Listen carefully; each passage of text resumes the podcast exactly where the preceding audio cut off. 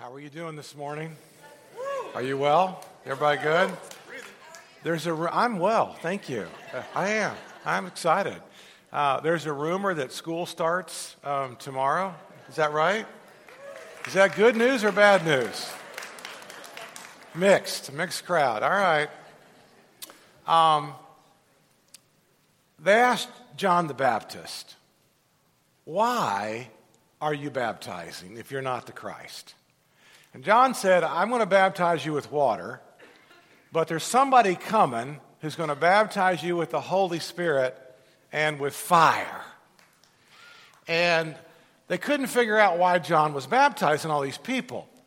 Well, one of the reasons was he was the forerunner of the Messiah, and he was to help the people of Israel turn back to God you've strayed from the God of Abraham, Isaac, and Jacob. And so this was a baptism of repentance and lots of water. But John told everybody there's somebody coming who's so awesome and so great that even though I'm this great prophet, I'm not even worthy to untie the guy's sandals. And so I, I think what John was doing is as he baptized everybody, he was like, okay, I baptized Jimmy. Nothing happened. Okay, Jimmy's not it. I baptized Johnny. Okay, that's cool. Jo- Johnny's not the Messiah. I, I baptized Harriet. Okay, nothing really spectacular took place here. And here comes my cousin. I know my cousin. Nothing spectacular is going to happen here. And he baptizes Jesus. And the Bible says the heavens were torn open. Mark chapter 1 says the heavens were ripped open. The same word that was used in the veil of the temple was written half from top to bottom. And all of a sudden, a dove shows up. The Holy Spirit comes down, remains on Jesus in the form of a dove. It stays on him. And God says, What? This is my son in whom I am. Well I am well pleased. And at that moment on, it was game on. It was game on. John knew because the heavens were torn and the Holy Spirit came down and it remained on him. So, we fast forward then a few years to Luke. And Dr. Luke wrote the Gospel of Luke and he wrote the book of Acts. And Luke said to the people, Repent and be baptized, every one of you, in the name of Jesus Christ, for the forgiveness of your sins. And you will receive the gift of the Holy Spirit. And this gift is for you, your children, and for everybody who's far off. That was us. That's the Gentiles. The Jews who were near and everybody who was away, far off from the, from the Jewish faith, would be the Gentiles. So Jews and Gentiles alike would be able to come to Christ. And so every person today who's born again gets the Holy Spirit inside of them. And so if you're a Christian, you have the Holy Spirit inside of you. The tricky part, though, is whether or not the Holy Spirit is remaining on you. And so the Holy Spirit came down in the form of a dove and it remained on Jesus. And everywhere Jesus walked, there was the Spirit. Everywhere Jesus went, there was the Spirit. Jesus would be able to drive on US 19 and the dove would still be on his shoulder. Jesus would be able to do all kinds of things that you and I struggle with, and the dove would remain. The Holy Spirit remained on him. That's the goal. The goal is for every one of us not just to have the Holy Spirit in us. That's for you. The Holy Spirit in you is for you. It helps you, it guides you, it convicts you, it challenges you. The Holy Spirit in you is awesome. But God also challenges us to let the Holy Spirit remain on us because that's for everybody else. And everywhere you go, you change culture, you change environments, you change workplaces, you change homes, you change families. Everywhere the dove goes, if it remains on you, that's where, that's where lives get changed. That's where families get changed. That's where environments now become influenced by you. And so the goal for all of us as believers is not just to have the Holy Spirit in us, we've got that. Whether or not we have the Holy Spirit on us, that's up to you. This was your commitment to Christ and his commitment to you. This, where the dove remains on you, that's hard. And you got to be all in for that. There is a price to pay if you want to go everywhere in the power of the Holy Spirit. There is an incredible price to pay for that. So let's say that you're like, this is like your first time back to church in 40 years, and like right now you're completely overwhelmed. How does any of this really fit into your life? Well, you've got to admit, even if you're not a Christian, you've had some supernatural, unexplainable experiences. Say that with me. Say supernatural, supernatural, unexplainable experiences. A little bit better than that. This group's going to be supernatural. This group, these two groups are going to be unexplainable, and you're going to be experiences. Ready? Here we go. Supernatural, unexplainable experiences. Even if you're not a Christian, everybody else lost their job and you got promoted. Everybody else didn't get the scholarship, but they were far more qualified from you, and you got the scholarship. I don't know how this worked, but the door came open, and you know something supernatural took place, and you can't explain it, but it was an experience. And that's what Romans chapter 8 does. Romans chapter 8 is designed to explain supernatural, and if you're not real sure, some, for some of us, some people, it, it's like it's unexplainable. But Paul in Romans 8 says, I want you to understand how this works. It, is supernatural, but there's an explanation. And I want you to be able to experience who I am. And so, Romans chapter 8, verse 18, starts talking about the price, it's worth it. And he says in Romans chapter 8, verse 18, Paul says, I consider that our present sufferings are not worth comparing with the glory that will be revealed in us. And so Paul's saying, I'm going to pay the price. And Paul paid the price. Paul ultimately lost his life. He says, I'm all in, and it doesn't matter how much it costs, I'm going all the way. And so in that culture, we got to really understand where they're going, coming from. Christianity is illegal, probably about AD 60. Uh, Nero is the emperor. Nero burned Christians. Nero tortured Christians. Nero crucified Christians. And so to be a Christian in this culture, it was incredibly illegal. And it wouldn't be until about 313 AD until Constantine made Christianity a state religion where it was legal to be a Christian. So when Paul writes this, he's in peril. And everybody was in peril. But he's going, you know what? It's worth it. The price is worth it. For the creation waits in eager expectation for the children of, the, uh, for the children of God to be revealed. And I, I love this because when you think about this, creation struggles.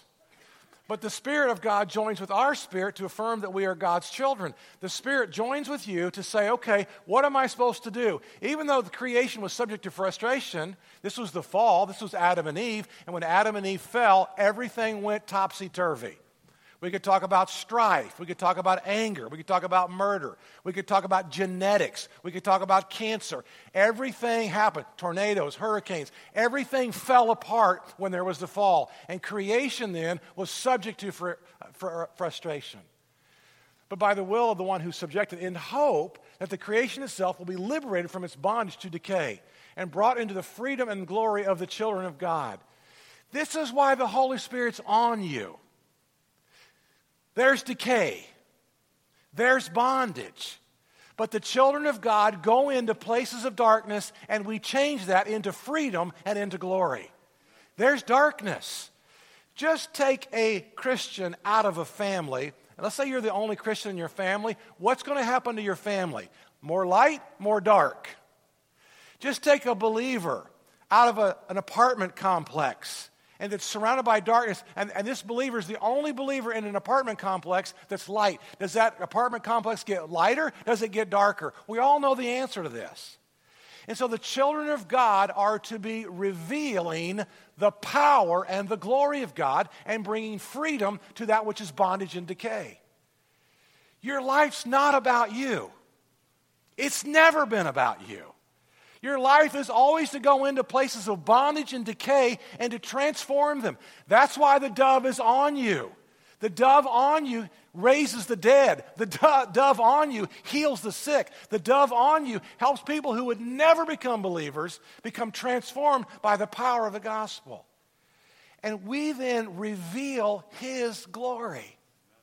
And everybody has to figure out am I a glory seeker or am I a glory revealer? I, I, couldn't be more proud of our teaching pastors here at the church. We've got six of us. I don't know of another church that has six different people who can all stand up here, teach the scriptures, the depth and the breadth of these teaching pastors. And last week, we got our two pups up here. We got our two middle school and high school um, and young adult pastors. I mean, we got our pups up here, and they just knock a grand slam over the left field fence. But here's what we talk about all the time. As teaching pastors, we say this all the time. We have to decide who we're going to make famous. Are we going to make Jesus famous? Are we going to tell stories and illustrations that make us look good all along the sermon? And every pastor has to decide who you're going to make famous. Are you going to make Jesus famous? Or are you going to make yourself look good in all the stories and illustrations? You can become like the bride at every wedding, the corpse at every funeral if you do this right. And so you're going to have to decide am I a glory seeker or am I a glory revealer? Because the children of God are designed to reveal His glory. The wedding chapel is another great example of this. The wedding chapel is a carrot it's to catch people's attention. It is so drop dead gorgeous that every bride that walks in there can't breathe for about 90 seconds. It's awesome. And the whole point of that is we want to teach skills, teach skills, teach skills, teach skills, equipping, equipping, equipping, equipping, equipping, helping people be prepared for marriage. We're going to chip away at the bondage. We're going to chip away at the decay. We're going to chip away at that which happens in our society and try to help marriage become strong and powerful. We know the whole creation has been growing in the pains of childbirth right up to the present time. This happened with Adam and Eve in the fall. Not only so, but we ourselves have the first fruits of the Spirit. We groan inwardly as we eagerly wait for our adoption as sons. There's something within you that says there's more. There's something within you that says, I can do better. There's something within you that says, I can make a difference. Every one of us feels this. It's the Holy Spirit inside of you saying, Do something with your life.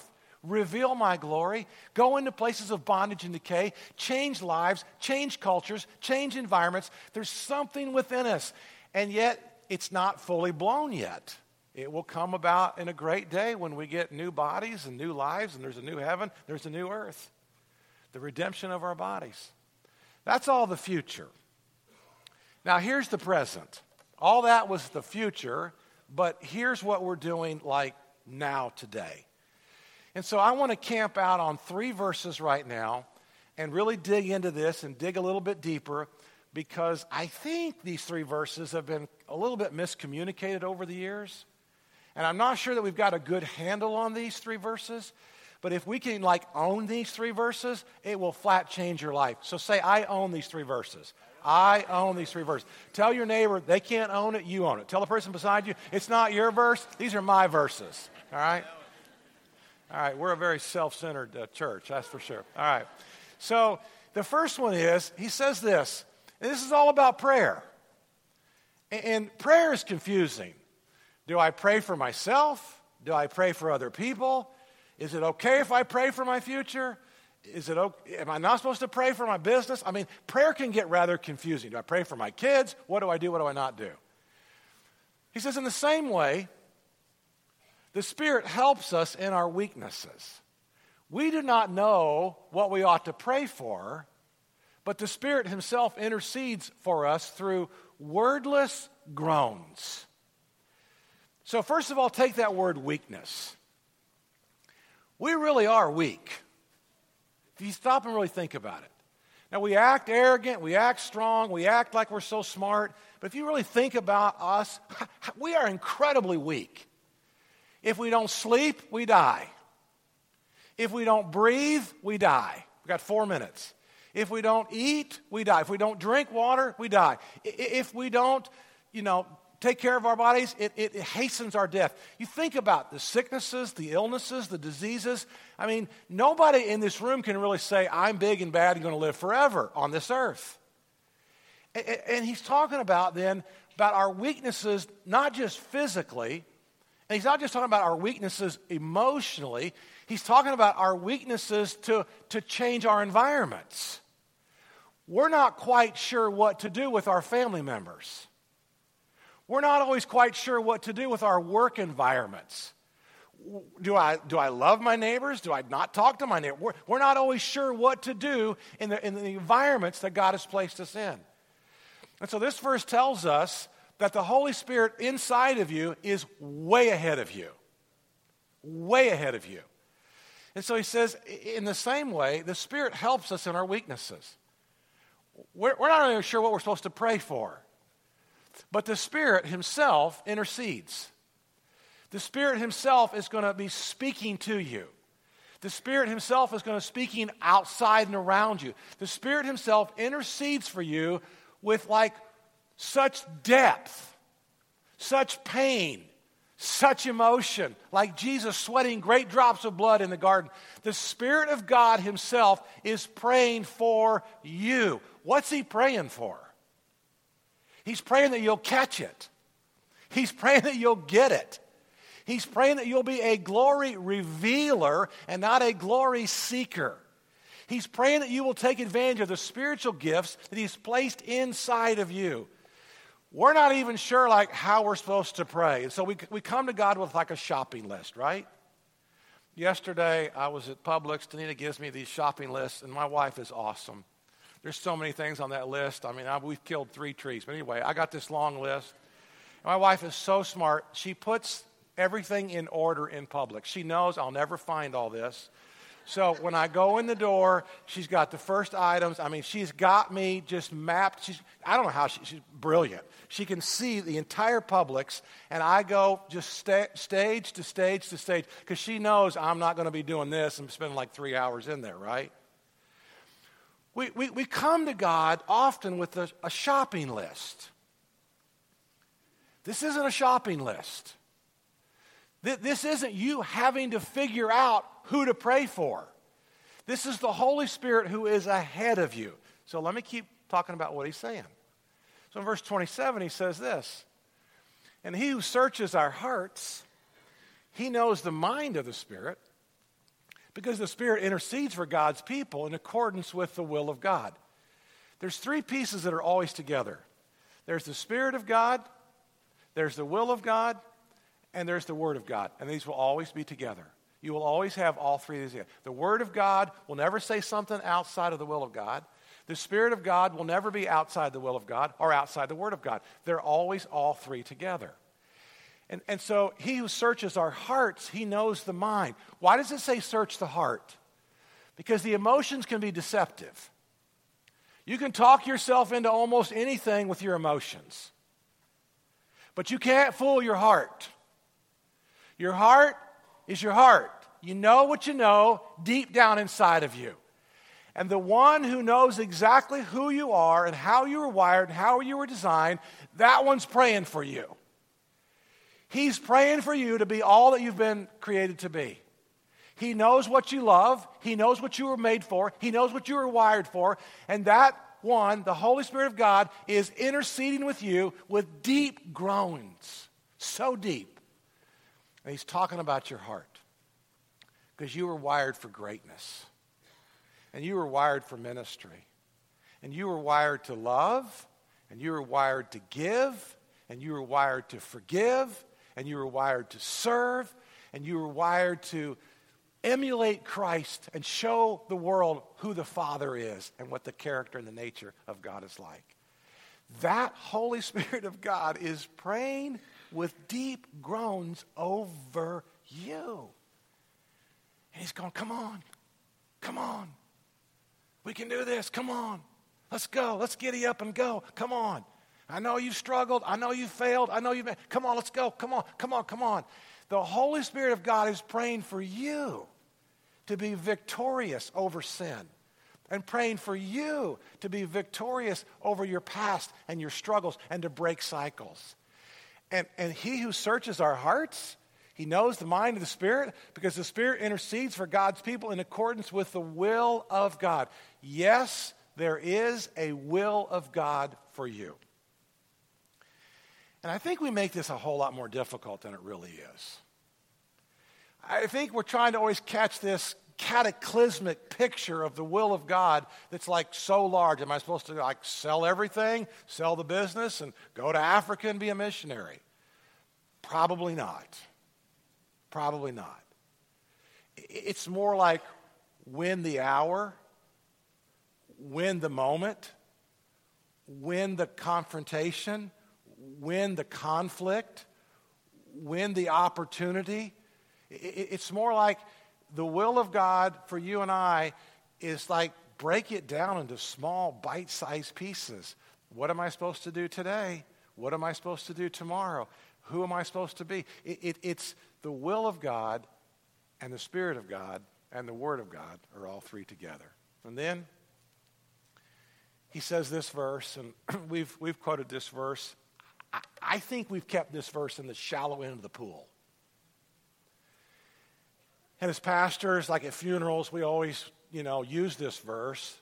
Like God works all things together for good to those who love God. And we always use this like when there's a tragedy. A two year old drowns, a, a, high school kid gets a DUI, a, a, college kid, you know, goes off the deep end and commits suicide. And so, so we always use this verse because in our funerals, they're always filled with, you know, lots of unchurched people, and we can't really go into how we live in a fallen world and people make all these kind of mistakes. So, so we kind of use this verse, and there's nothing wrong with that. But, but how we've used this verse, like with a tragedy, is the shallow end of the pool. There's a deep end of the pool with this verse. God says, I'm going to cause all things to work together for you to be my boy, for you to be my girl. You're my son, you're my daughter. I've caused all these things in your life for you to gain experience, to gain maturity. It's not a tragedy, it's the, it's the product of how God has worked in your life. And we know that God causes all things to work together for good. He's got so much good for you to do. If you've got a family that's unchurched, you've got the Holy Spirit on you, you just like go in there and you just like let God do his thing. You have a culture of, of work where it's dark. I work with all Christians. I started to say I work with mainly Christians. They're all Christians. They're on our staff. They're all, they're all Christians. I love my Starbucks encounters with all the heathens and pagans and the people that are in church. I love it. I love those conversations. They're raw, they're real, they're asking all the right questions. You just go into those environments with the dove on you. You don't have to say a whole lot, you have to do a lot. You just respond to the will of God at that moment. And so there's a deep end of the pool of this verse. It's not just the tragedies. Well, we know God works all. I mean, I know I screwed up my life, but God works all things. No, that's not what it's talking about. He has a design for you in your environment, in your family, where you live, who you are, where you're going to be. And so we, we often, as pastors, we teach on the principles of God. And that's good. And I'll continue to do that. On the principles of God. Because the principles of God lead to success. But if you, you learn to live in His presence, you will never fail. You see, the principles of God, they, they lead to success.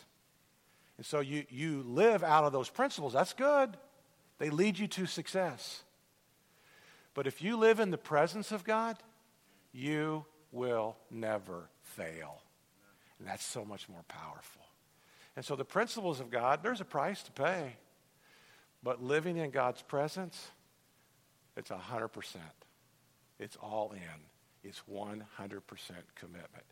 And so you go into these environments, and people just feel the presence of God. You don't say anything sometimes. People just start asking you questions. You don't have to do anything with the presence of God when the God's presence is in you and on you. He's, his Holy Spirit's already been praying, interceding with groans too deep for words. He's going ahead of you, changing the culture and the environments in, in which you live. And so, Romans chapter 8, verse, verse 28, it's a, it's a deep end of the pool. It's, I have a plan for you, I have a will for you. I, have I've worked all the situations of your life to get you to this moment, to this time, where you can actually be something for me. It's not a loophole verse, it's not a retreat verse, it's an advancement verse. It's a verse that says we're charging.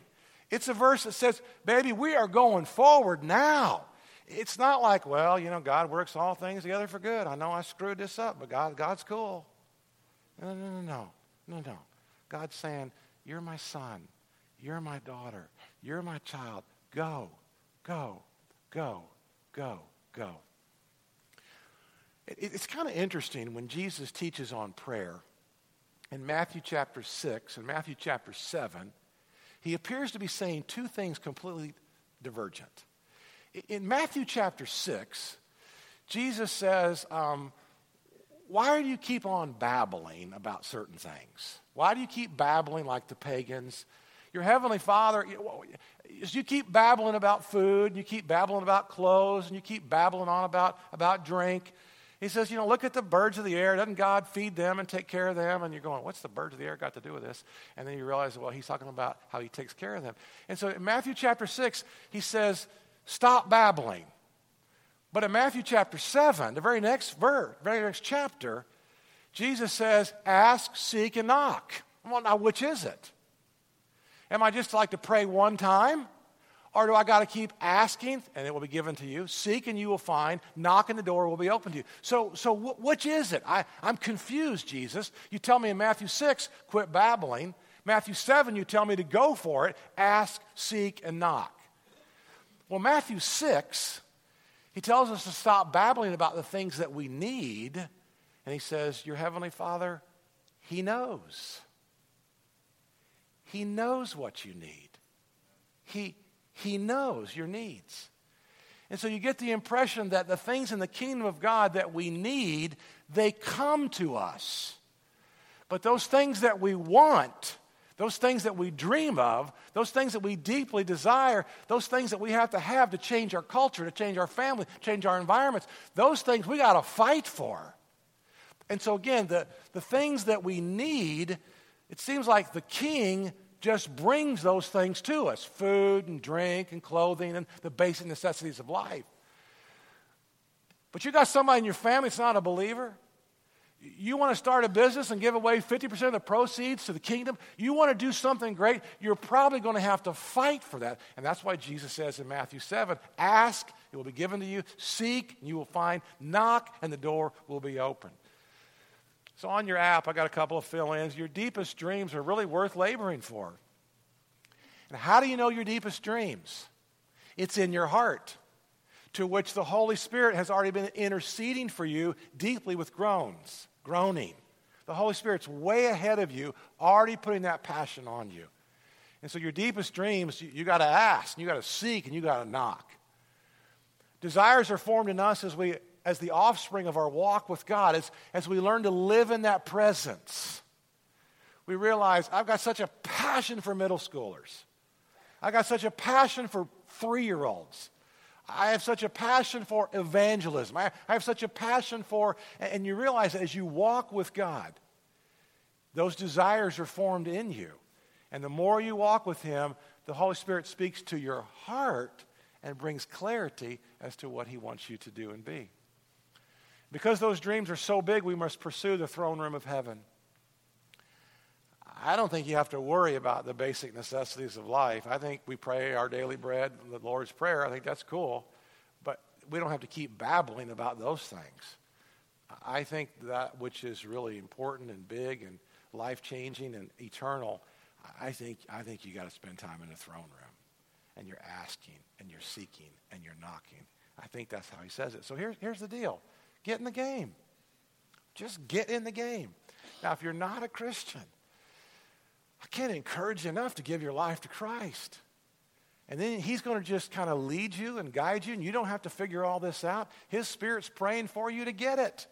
His Spirit's praying for you with incredible depth that you will now grow, leave some things behind, move forward with freedom and power, and help us with the decay and the bondage on this earth. And there's freedom, and there's power, and there's glory in that. So here's what he says For those God foreknew, he also predestined to be conformed to the image of his Son, that he might be the firstborn among many brothers and sisters. And those he predestined, he also called. And those he called, he also justified. And those he justified, he also glorified. What then shall we say in response to these things? If God is for us, who can be against us? He who did not spare his own son, but he gave him up for us all, how will he not also, along with him, graciously give us all things?